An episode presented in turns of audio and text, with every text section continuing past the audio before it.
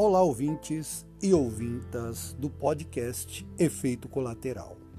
Aqui quem vos fala é mais um sobrevivente, Kleber Moreno, e trago a vocês esta reflexão.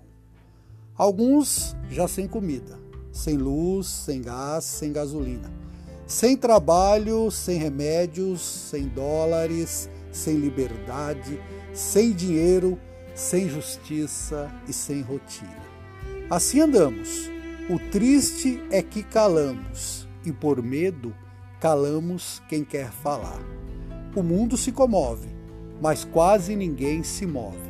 Movimente-se enquanto ainda tem tempo.